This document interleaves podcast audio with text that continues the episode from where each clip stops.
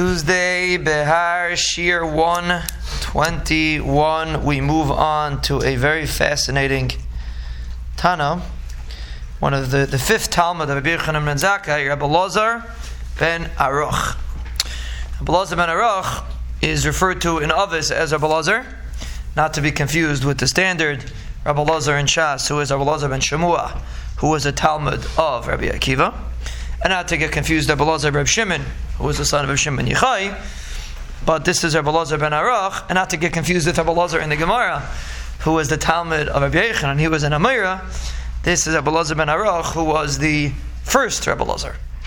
And he was a Talmud of Rabbi Yechon contemporary with Rabbi Yechanan and Rabbi Eliezer, not to be confused between the two.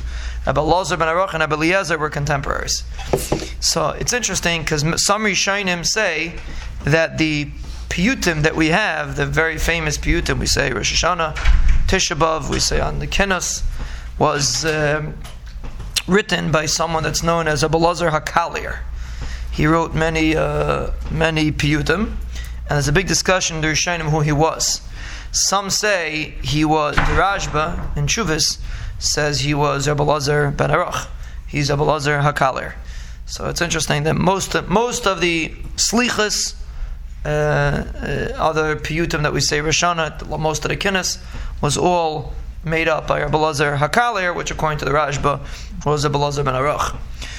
Most Rishonim, Taisvis, and the Rosh assume that it was not Rabbi Lazar ben Aruch, rather it was Rabbi Lazar perhaps Shimon, was Rabbi Shimon Yochai, who lived about three, four generations after Rabbi Lazar ben Aruch. That's a discussion in the Rishonim who it was. But anyway, Rabbi Lazar ben Aruch even though he's last on the list, but apparently he was one of the most chashav talmidim. Rabbi Yochanan ben Zakkai. Rabbi Yochanan ben Zakkai described him as a mayan hamisgaber. He's constantly uh, growing, constantly producing new chedushim, and uh, he was. Uh, he, he, the Rambam explains it to mean that he lashon misgaber means he's able to overcome. Abelaz ben was able to overcome any difficult uh, memra and be able to clarify it. We'll see later about this. But that was the way his Rebbe Rabbi Yechim Zakai referred to him. The Gemara also said, the Mishnah says, Yechim Zakai says, if all the Chachamim were on a scale, and Rabbi Eliezer ben Hyrcanus was on the other scale, he would outweigh all of them. Then the Gemara adds, if Rabbi Eliezer ben, if Rabbi Eliezer ben would be in the scale, and Rabbi ben Arach would be on the other side, he would outweigh all of them. So you see the grid. So first of all, Eliezer ben Hyrcanus was connected kulam, and this Rabbi Eliezer ben Arach was, so to speak, more chashiv than Rabbi Eliezer ben Hyrcanus.